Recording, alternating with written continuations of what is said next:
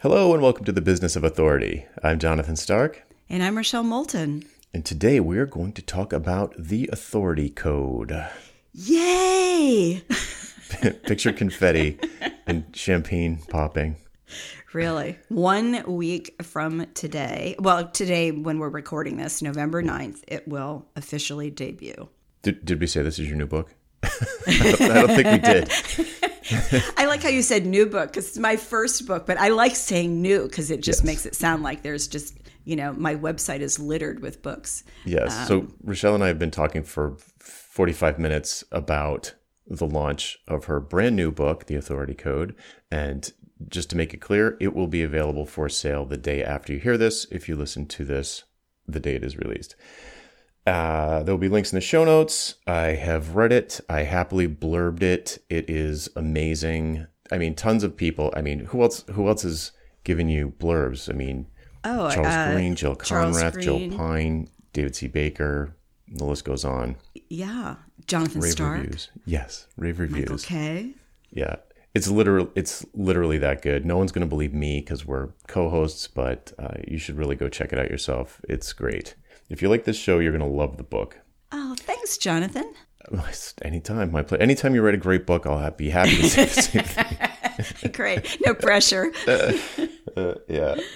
So today, in tandem with the launch, we wanted to talk about a few of the big ideas in the book and just, you know, sort of give Rochelle the stage to kind of give you a sense of what's in it and whether or not it might be for you.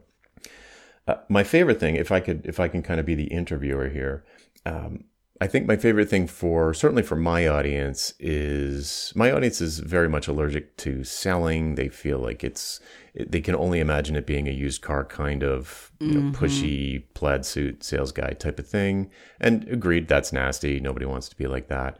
Uh, but a large portion of your book is about about how you really if you do a few things right you really don't have to do that. Like there's no always be closing there's no hard sell. So do you want to you know if i just tee it up like that can you kind of riff on how selling works in an authority model? Yeah, well, Jonathan, the main reason I wrote the book was I kept encountering people who were frustrated with selling. And when I would, you know, take 5 minutes even to look at what they were doing, it wasn't that they were selling badly or wrong, it was that they hadn't done the work to get to that point. So, the whole premise of the book is if you position your business in the right niche for you. and There's a bunch of pieces that go into that. If you then monetize your expertise to take advantage of that positioning, then what selling looks like becomes very, very simple. Selling is your publishing, and we can talk about what that looks like, whether that's blogs or podcasts or videos, whatever. You're publishing, you're engaging your authority circle, and we did an episode a few weeks back on that. And then you're having sales conversations. It changes everything because the people that are coming to you are pre qualified in many cases. They've read your stuff, they've self selected into your worldview, and it literally changes everything about how you sell. yep yeah couldn't agree more totally my experience as well you, it, you interview each other it's it's like it's Yeah. not like you're not pitching you're not desperate for the work you know even if you even if you were in a uh, slow patch you know you would regret taking on someone who is not the right fit and you really try and talk them out of working with you. You know it's it's uh, you're looking for a fit. It's not selling i mean it is selling. That is selling it's like the right way to do sales if you ask me. It's like it's still sales. Like you still need to close a deal but it's more like i mean because of course i adhere to this approach as well and it's not uncommon for someone to like be asking to like it's it would be a favor to them if i would take their money Yes, that's what happens when they're pre-qualified. Mm-hmm. And the, you're the thing that you just don't ever want to do, and we've talked about this a lot, is you don't want to pitch.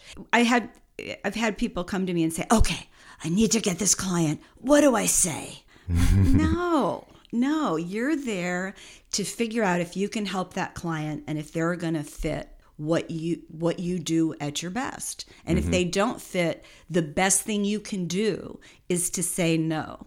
and you can build karma for the future as well. I mean, sometimes you're in a room full, a literal room full of people, and in that meeting, you realize that you're not the right fit. You can close that out in a way that you've created uh, opportunities, a bridge even for the next time. Whether yeah. it's the next project with those people, whether it's a project with one guy in the room who left and went to another firm, you, you never lose when you stay true to your core principles of the business and you're not trying to sell somebody that is not going to benefit from what you have to offer.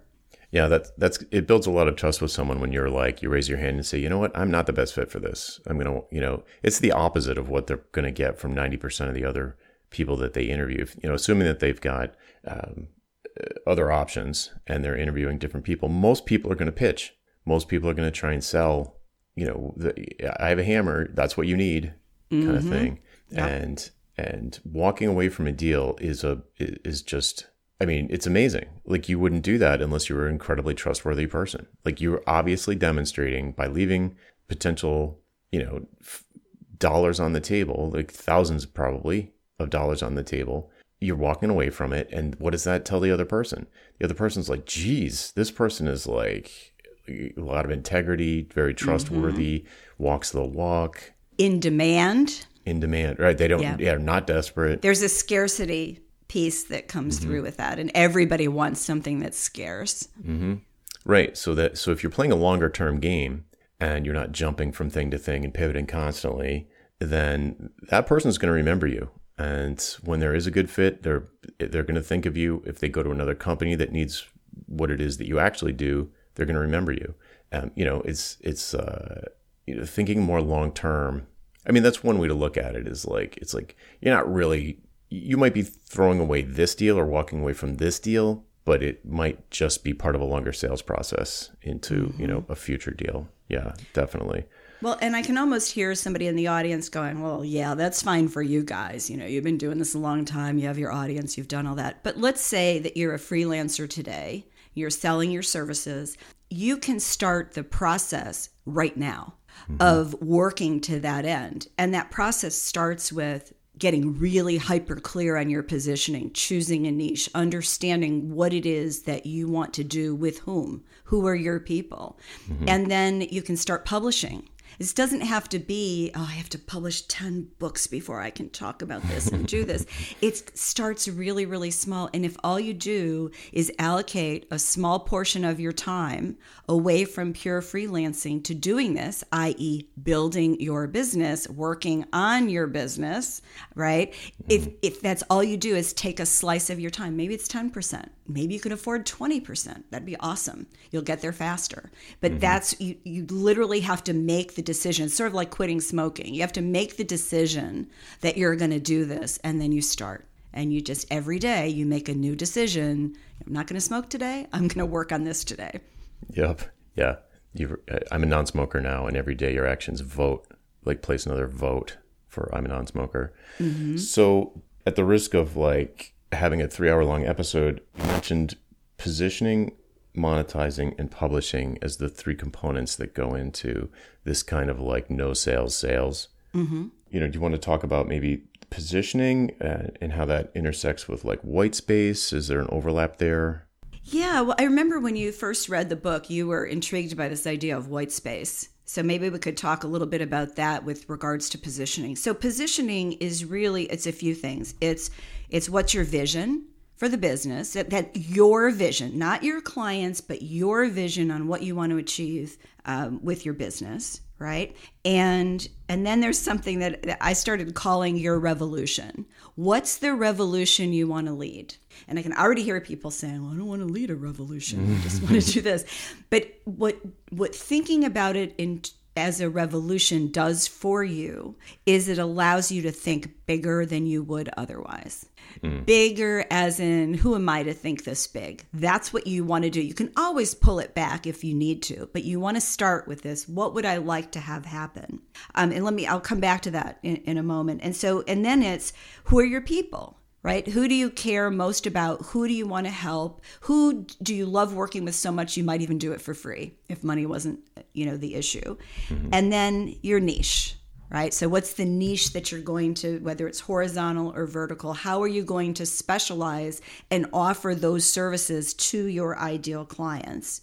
And in the in the book, I've included telling your origin story as part of positioning, but really it's these four things first that get you. And it, it get you to a place ideally that is white space. And by white space, designers know this term. So when when you they're creating, they always want to make sure there's enough white space so that you can appreciate the design, right? It can't be all design all the time. There has to be a place for your eyes to rest. It's open, it's empty. And so that's the idea when you're positioning is you want to find a space that is open and empty, but right? The way I like to think about it is it has to be big enough so that you can achieve whatever business goals you have for yourself, but small enough so you can own it.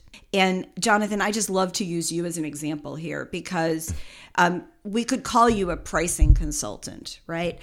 Well, guess what? There are pricing consultants. There are yeah. all kinds of people Tons. who specialize in pricing. Yeah, I talked to one guy who does airline pricing, which is very specialized, um, hospitality pricing, very specialized. There's a million kinds of pricing. So, the advantage you have in focusing on pricing is that you know there's a market for that, right? Oh, yeah. And but as you go through it you came out with so so you came out with what i would call your revolution which is hourly billing is nuts or you want to rid the world of hourly billing you know? Yeah. said either way that's really powerful. And that was i believe it still is white space. Nobody else is saying that and nobody can now because they're going to look like a cheap imitation. Right? Yeah. Yeah i mean uh, yes. Yeah like if you google the ditching hourly guy i'm like 10 pages of results Mm-hmm. Yep. Like Ron Baker and Ed Kless, they they talk about killing the timesheet, uh, but they're they're very focused on like CPAs and lawyers, and they have a different approach to it. Uh, but you know, I whatever. I mean, I just see it as we're like fellow travelers. We're on the same mission. We're in the right. same revolution. You know, and yep. I don't care who leads it, um, as long as someone's leading it. If I'm happy to do it, whatever. Um, but you're right. There's if you Google for like pricing consultant, I'm sure I'm not in the first ten pages. But the the examples you use though, those are all people that are in what you might call adjacent spaces, mm-hmm. but they're focusing on different things. You still have the same goal, maybe said different ways, but mm-hmm. the timesheet is important when you have an agency or you have creatives and you have multiple people. It's not as it's not the same exercise as when you have one person running their business. So you're speaking to a different audience. Oh, 100%. And, yeah, yeah, and there's crossover, but it's white space. And yep. I wanted to use your example so people could see a live breathing example of, of how this works. And usually it doesn't all happen in one fell swoop. Sometimes it does. Um, but when you're doing it, you know, by yourself, for yourself, there's usually an iterative process where you go, oh, there's this interesting problem. And maybe you want to go all in on the problem, but then you start to do research and you see who else is in these other spaces. I mean, perhaps you could have said, "Oh, gee, you know, I really want to look at some of these software agencies or you know, software development agencies, and I really want to focus on those." Yep. But no, you went for the the independents because yeah. there's something about that that appeals to you, and you you love them, right? I mean, you you can. Sorry, I'm, I like to use words like love for that, but it's it's the it's the audience that really appeals to you that you're excited to help and to get to this new stage that you envision for them. Mm-hmm. Yeah, and it's easier for me because that's what I was. That's how I did it. So it's yeah, yeah. So it's easier for me to be empathetic to their situation. Mm-hmm. If somebody's got 200 employees and like a, a COO, and I'm like, now there's like politics involved. And it's like, like the mm-hmm. the principles all all are still true, but executing them is much more tedious. They have to like convince other people who are skeptical, and it's just like it's just I haven't got the patience for it. So, um, yeah, so 100 percent like it's it's the intersection of all the stuff I prefer to do anyway. So it's kind of like genius zone. Yeah, right. Right? That's really what we're talking about. Yeah, it's your genius zone because somebody else listening to this who had all of your skill sets and sensibilities except that might say, you know, I really like working with multiple people where there's really complex problems that are not just about pricing, but are about interpersonal relationships and politics. I mean, there are people Yeah. who love working on that. yeah, so that's like the other organizational consulting or something. It's just like yeah yeah Yeah. it's it's that's why it's so important and and i go through this process in the book and there's some exercises you can use to find this out for yourself but that's why i think it's so important that you discover your genius zone that we all do because we we started our own businesses. We took a lot of risk right? Why shouldn't we be doing what we really love to do when we're firing on all cylinders? And Yeah. that's what that's what you did here. Somebody else whoops sorry i hit the mic somebody else i get so excited my hands are waving around somebody else might not see it that way and that's the point there is no one way to do this that's the beauty of it there is white space for each of us we just have to find it Mm, Exactly. Cool. Okay. So then, so so that was uh, a little riff on the positioning piece. What about monetizing your expertise? I feel like this is something we talk about with some regularity. Uh, packaging up your expertise in ways that, yeah. So what what are some of the things from the book that are specific to monetizing your expertise? Yeah, well, it's really all about your business and revenue model. It's how are you going to package your services so that you make money? And the challenge, in a weird way, is that there are no limits. I mean, you could do whatever you wanted. You could write a thousand dollar book. You could do seminars for $20. I mean, there's all kinds of ways you can mix and match. And so the way that I approached it in the book was I used a, a real live example that's been disguised um, of someone. So we could look at all and not even all but a healthy dose of the ways that you can monetize your expertise. So that looks like are you going to do fee for service? Are you going to offer products? Are you going to offer books memberships?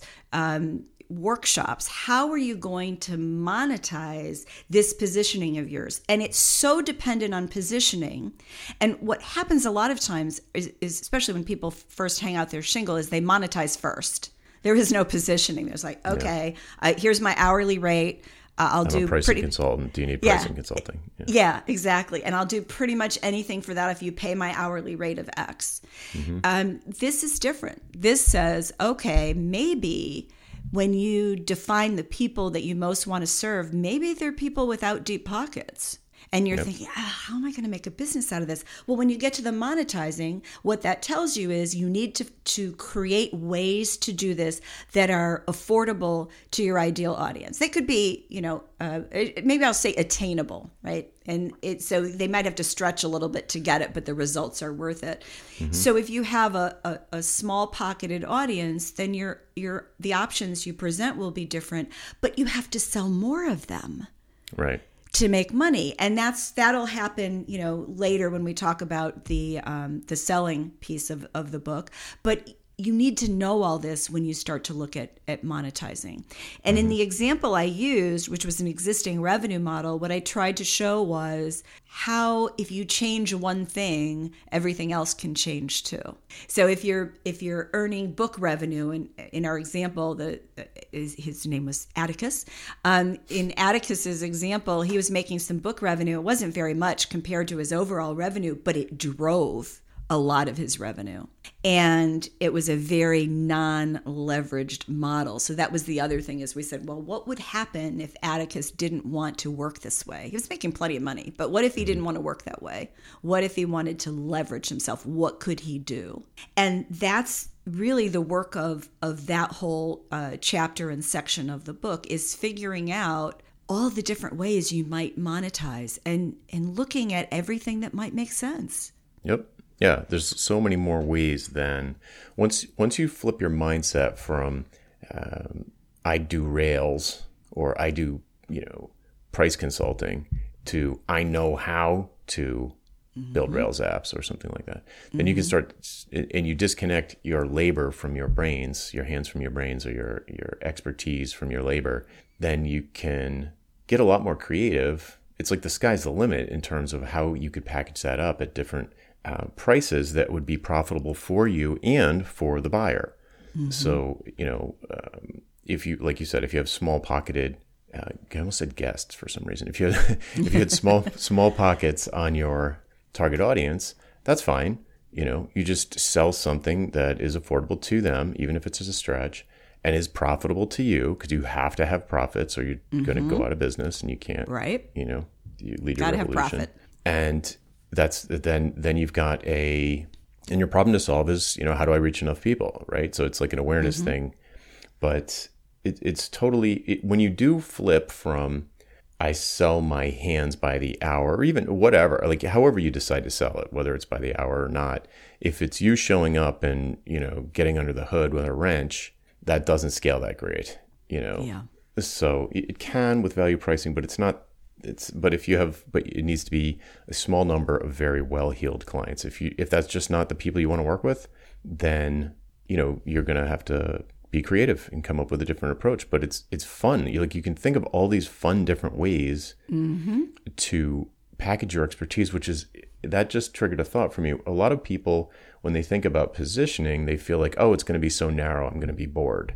It's just going to be the mm-hmm. same thing all the time. And it's like, no, because you get to play with your business all the time now Exactly. instead of all these other people's businesses you like get this sugar high like oh now i get to experiment with the cruise industry or now i get to experiment with like small plastics manufacturers or or, or creative firm you know and like that's that's that can be attractive to some people but you know it's equally if not more fun and a lot more rewarding to play around with experiments in your own business and say oh i'm going to put out a $29 ebook Well, and it's easier once you've identified your genius zone because that's going to carry over into how you monetize. So if you're the kind of person that's like, you know, I don't want to be around people too much, you know, I just want, rather like design these products and sell them with minimal intervention, fine.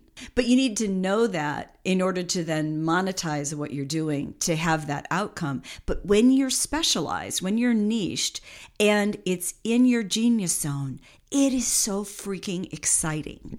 super fun Yeah, it's like, oh my God, guess what I'm going to work on today? Yeah. And in fact, when I was writing this book, and I, you know, I've talked about this, I was really intimidated about writing this book, but I never lost that sense of fun with doing it because I knew who it was for and it was for my people. And it was using something that that I'm really good at, that I enjoy doing, and it was like the outcome's going to be terrific, whatever it is. Even if it sucks, the outcome is going to be terrific, and it doesn't suck. It doesn't suck. No, absolutely not. Okay, well, speaking of book, let's get to the third component of this sort of soft sell or non sell, whatever you want to call it, uh, which is publishing. So, what does that mean? Well, publishing is basically anytime you hit the send button. It doesn't have to be, you know, a book, a movie, you know, a big thing. It's getting your point of view out to your ideal people, your ideal audience, clients and, and buyers. And so that could be if you're just starting, I, I believe you have an email list. We've talked about this a million times. You have an email list no matter what. You're going to get an email list. I don't care if there's only three people on it and one of them is your mother. You're going to start with an email list. Mm-hmm. But then the question becomes what should you do first in terms of publishing? And I think it partially depends on your genius zone. So for me, I started with writing and I was intimidated by a podcast until I got a podcast partner. But Jonathan, I uh-huh. mean, I don't know if you started podcasting before you started writing, but you could have right? It, it was your thing. So you could start with podcast or even video although i generally i like writing and podcasting because they feed each other they've got long tails. Um, and so you you know you start there. But then as you develop your audience and you've practiced your point of view like you've worked on it with people so you've discovered things that confuse them Mm-hmm. or that they don't understand or they don't agree with maybe. And it, not that you're going to change it if some people don't agree with it but i think if there's a stumbling block you want to know about that. It really it's it's critical here to be able to test your point of view. And there's some exercises in the book on how to figure out your point of view. And then you you just start testing. And some people they just get it really fast their list starts growing they've hit a nerve and you know they're off to the races for others it's a little bit slower but you get to that point where you know you've got the core down right? right? You could write about the stuff for another 10 years, but you know you have the core. That's when I argue that's when you start to look to other people's platforms.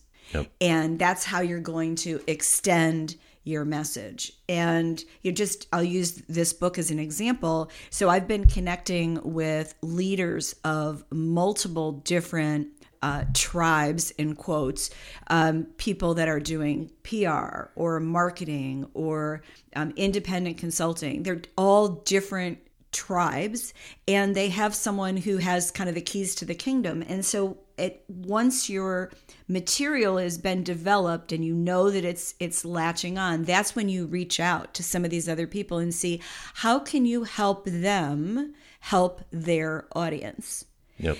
And if you put on a different set of glasses and look at them as though you were that tr- that leader, what would you do for them? What would they based on your bag of tricks, what would be most helpful to them? So you might suggest, "Oh, maybe I should come on your podcast and we should talk about this."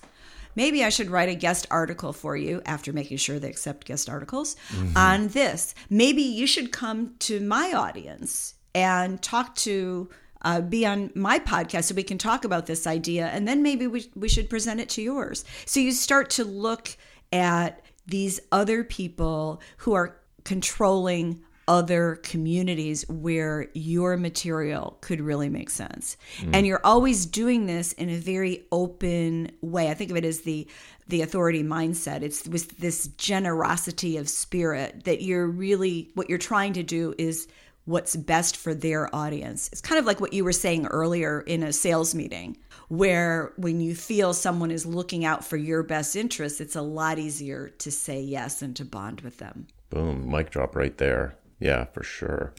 Cool. Okay, so so positioning, monetizing, publishing, it all comes back to that I mean, do do you want to go into more detail about what that looks like in the sales process or how that works, or do things just sell themselves, like fly off the shelves, or do you do you still have to continue to have meetings with people? Like, what's the range of possibilities? Well, first of all, the way that I I designed the book is there's positioning, monetizing, and selling, and I put publishing in the selling column Mm-hmm. So, selling is three things it's publishing, which we've talked about, it is developing your authority circle, which we talked about in another episode, and it's having sales conversations. It's selling without selling. But yes, I do believe if as long as you continue to provide services of some sort, uh, there will be sales conversations that, that doesn't go away unless you're selling all products and then you know you're selling in a different way but it's selling it's selling the way I like to do it. And I stumbled on this um, when I first started selling inside a big consulting firm because everybody hated it. The actuaries, it was like selling was a dirty word. They'd turn up their nose. It's like, oh, well, you're not smart enough to be an actuary, so I guess you have to sell. And um, and so, but what was interesting is selling was so easy. I mean, I wasn't doing cold calling or things like that, but it was so easy if all I did was think about the person and their challenge and try to figure out how would I solve it if I were them. Mm-hmm. And when you do that, and then you go back to your team and figure that out, or if your team is just you, you figure that out, it totally changes the relationship. You're not selling anymore. It's almost, I don't want to say you're a friend exactly, but you're looking out for them the way a good friend would. Yeah, you're right. You're not friends. You just met. But if you treat them the way you would treat a friend, or a family member, mm-hmm.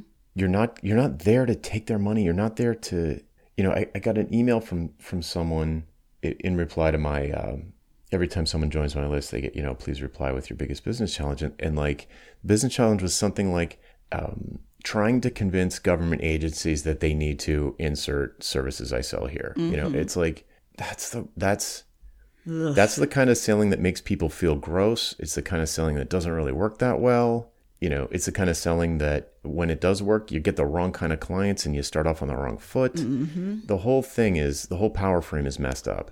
It's like knocking your head against the wall. It, this yeah. the whole premise here is that you're serving a need that exists. Uh, and you know, we can talk about needs and wants all day, but Yeah.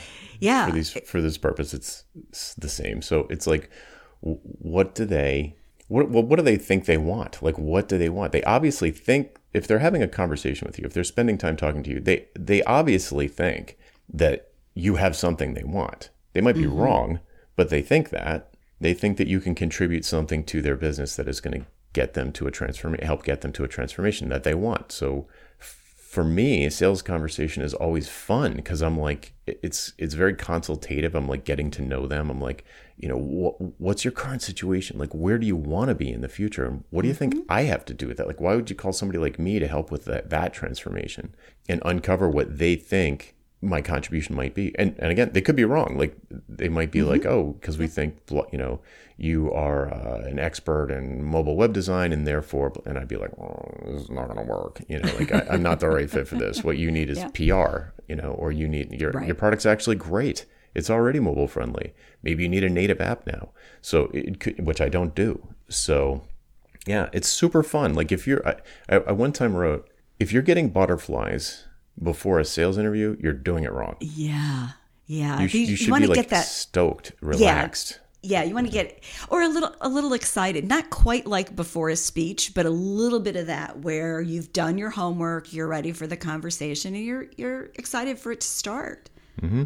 Yeah. Well, you know, I know you talk about the why conversation. The way I approach um, the sales conversation is three things, and they're all they all start with why, right? Mm-hmm. Which is why this, why now, and why me. yes same. And yeah, it's the same idea. But it's what I found really interesting is sometimes they kind of look at you with, at least in some of the work I've done years ago with the why this, they look at you and go, well, you know, because it's Tuesday, you know, we're going to we do want." this now. We have the budget for it. And you're like, oh, great, that's exciting.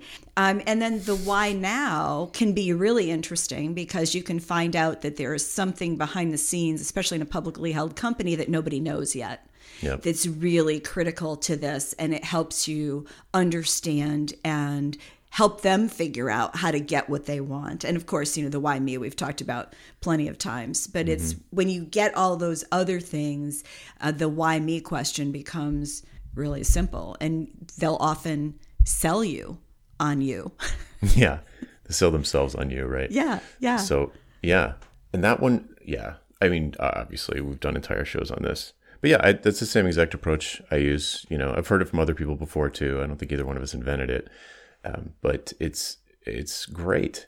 It's and I know from talking to hundreds of people who have tried it that two two things are true, or at least extremely common. One is that it feels really awkward. It's not the way people are used to doing it. So like the, the seller is not used to doing this. The seller, at least in my space, is used to trying to collect all the scope that they can find yes so they can do an estimate. Yeah. They are not used to saying like, well, you know, like just boom right out of the gate. Like, are you sure this is the right thing to do? Like, I, see that you have this list of features that you want me to build, but how do you know those are the right things? You're obviously bringing in experts, at least one, me, to talk about it. So you must know you don't know something. So wh- how do you even know that this is the right medicine for your malady? Mm-hmm. And and and good clients will be like, yes, this is the person we want to talk to and they'll get all excited about this conversation. Bad clients will be like you know bad fit clients will be like why do you need to know that? You know so it's like right away i'm like "Mm, okay. But so the one one thing that's very true is that it's uh, in my experience most people feel very awkward doing this the first time. And the second thing that i found is that if they can make themselves do it they're like oh my god that was the best sales conversation i've ever Yeah. had yeah. Because it feels so powerful. And it's you know the word you used reminded me uh, we used to call this in the big firm we, we'd call it a scope meeting. I mean like who calls i mean i didn't. I back then i would call them new business meetings. But when you go in with this mindset that it's all about the scope you don't allow yourself to really listen to what else is going on. You don't ask those other questions. The second you don't think about it as scope anymore, because the truth is, if you do all these things right and you miss something that you need to know about the scope, send them an email afterwards. You know, it's it's fine. Yeah. It's fine. The most important thing are, are these big questions, and everything else. If you miss one or two, it's fine. You can still get it later. Yeah. Yeah. And the, the other thing about the other reason for me of not thinking of it, try, doing everything I can to not talk about scope, it's always going to come up because the client wants to bring it up. Mm-hmm. But really trying to get away from that into the, the why questions is because it's, in many cases, if you're attracting good clients, the kind of clients you want, it's someone coming to you who has convinced themselves they need a triple bypass. But when you talk to them, you're like, you just need an antacid. You don't have heart trouble. Yeah. You know, so my goal would be to look for the easiest possible way to judo the situation so the scope is minimal. So I'm not going to take their I'm not going to take scope from them. I'm not mm-hmm. taking scope from the the non-expert. First I want to understand the business problem. What's the business case? And then I'll come up with three different scopes. Three different scope like completely different scopes. Each price will be a different scope. And it's like, "Oh, that's interesting. It wasn't what we expected, but we like mm-hmm. it." You know, so so I, I, I'm just piling on this point because so many software developers, like me back then, they're that's the only thing they understand. Like they go in and they just ask questions like, "Well, could an invoice item ever be on two different invoices?" Or like, "Could two different owners ever have the same property? Is is authorship ever shared, or is it always just one author?" And they're trying to model the whole database solution in their head, Yep. um, and and it's like you're missing the point. They might just need to, I don't know, buy Basecamp or sign up for Notion or something. They might not even need this. Like the thing they're describing to you might be Zapier. Like just tell them mm-hmm. about that. So yeah, so that's very counterintuitive to to walk into that meeting and look for ways to make the project smaller. You know, so Yeah. Well, and I think the other thing is it's not just software developers that do that. All kinds of consultants eh, are guilty of that. It, because you go into these meetings and you you're so hyper focused on solving the problem. I, I mean, I think that you do want to solve the problem, but you're focused on your part of it.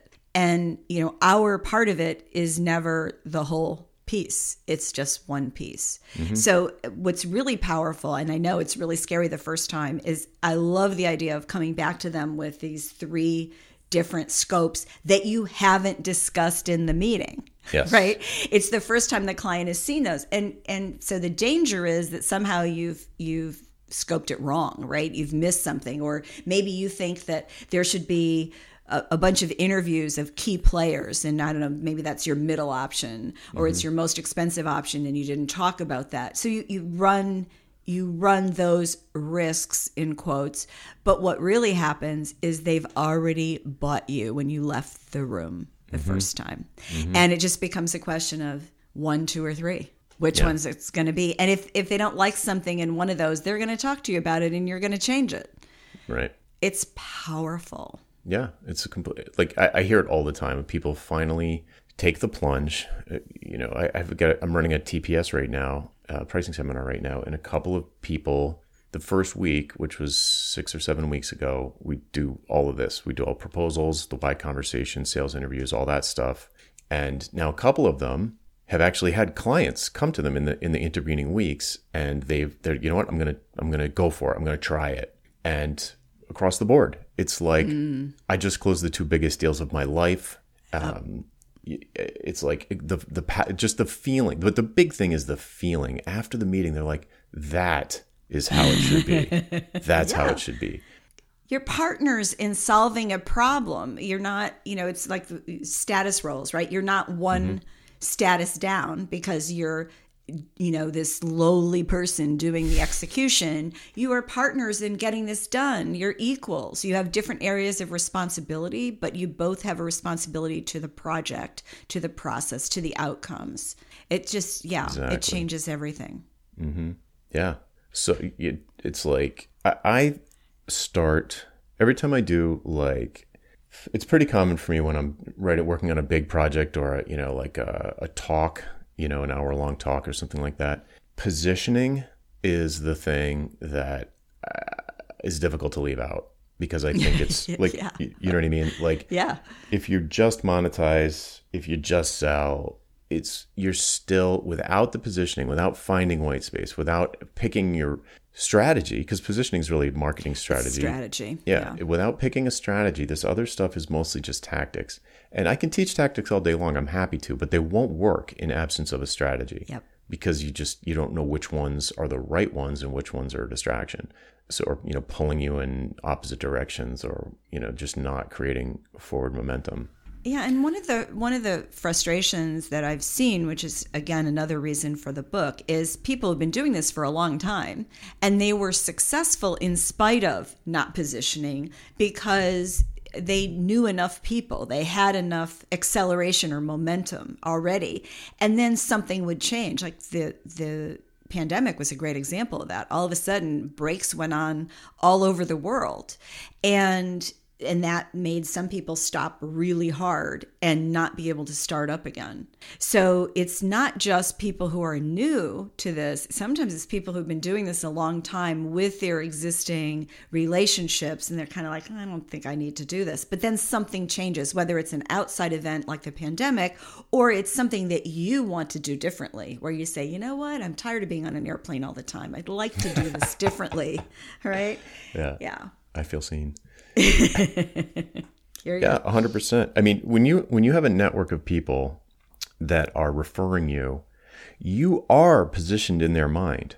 They're mm-hmm. introducing you to their friends in some way that would probably make a great positioning statement for you. Mm-hmm. But you don't know what it is Yeah. unless you ask them. Yeah. So and and different people, you might be, you probably are positioned in different ways in different people's minds. And Yes. you know so it's like oh man if you could harness that power pick the best one and amplify that one. When i say best the one that Yes. you like the most the one that's most effective and amplify that it just makes all this other stuff so much easier.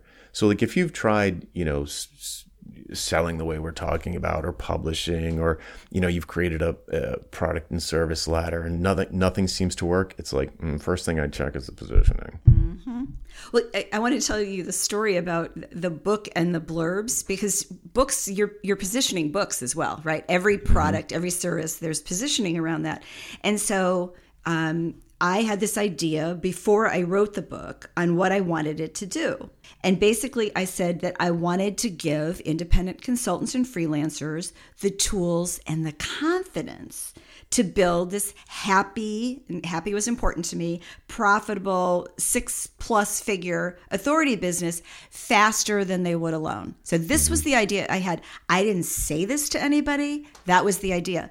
I got my first blurb back uh, from Charlie Green, and then a second one from Joe Pine that said almost exactly the same thing. Basically, if I'd had this book, you know, way back when, when I first started, it would have saved me more than a decade of my on my own journey. And i didn't tell them what to say. I mean they both asked Yeah. me if i wanted something. I said no i just want your reaction. Yeah. so it's it's powerful when you have a positioning and then you manage to that positioning right? If you mm-hmm. know that you're going to focus on the xyz audience you're not going to write about something that's not of interest to them if you know that these are the the lanes of content that you want to hit to be able to make this revolution you're envisioning happen you're mm-hmm. going to write on those things it, it's a self-fulfilling prophecy and Yeah. so if you don't get that clarity you can't get the great leverage out the back end mm-hmm. Yeah. You know what to leave out and you know what to put in. Yeah. Because you've got a, there's a point. so who, who is it for? what's it supposed to do? What's the promise? yeah Yeah. And then so, Exactly. so then if you keep that in mind the whole time then look, people read it and it comes through, it shines through, even though it's not explicitly articulated like on the cover or something. Right. But I kept looking, and this is yeah, this is me. We know I'm I'm anal about these things, but I kept looking at that. It was part of what motivated me to finish the book, hmm. and I had it on a, a literal sheet of paper in colorful ink where I could see it every single day. And so I know that that helped me to do this. And so if you're just positioning your business and your your brand for the first time, you write it down look at it over and over and over again, especially when you're creating any form of content that you're publishing. Yeah. North Star, compass, whatever you want to call it. You Yeah. know, it's it keeps you on track. Yeah, absolutely. Fabulous. Well, I, I'm just going to put one more plug in. The, you know, I've heard mm, every single episode of The Business of Authority, right? and I still learned stuff from this book. So it, I learned stuff about you personally, Rochelle, that was fascinating that I didn't know. It was like I was like, oh wow! But also about implementing this stuff because we talk about it, and and it's one thing to sort of like yeah, hear it and it makes sense, but I don't think we've mentioned this. There are like exercises in the book, so like it'll be Yeah. very inspirational and big picture, and um, just like get you excited and aspirational about doing some of this stuff, and then you bring it right down to practical action actions. Like here are the steps. You can download the workbook that goes along with this and f- just do it. Do the steps, and then Yeah, the throughout work. the book, you're like refer back to you know exercise two or whatever yeah it's it's it's i mean this is what i wrote about it it's i can't think of a business book that's as inspirational and practical that i've ever read i mean it's like super practical but also you're like yes i can do this the confidence thing totally shines through it brings the confidence to you it's great.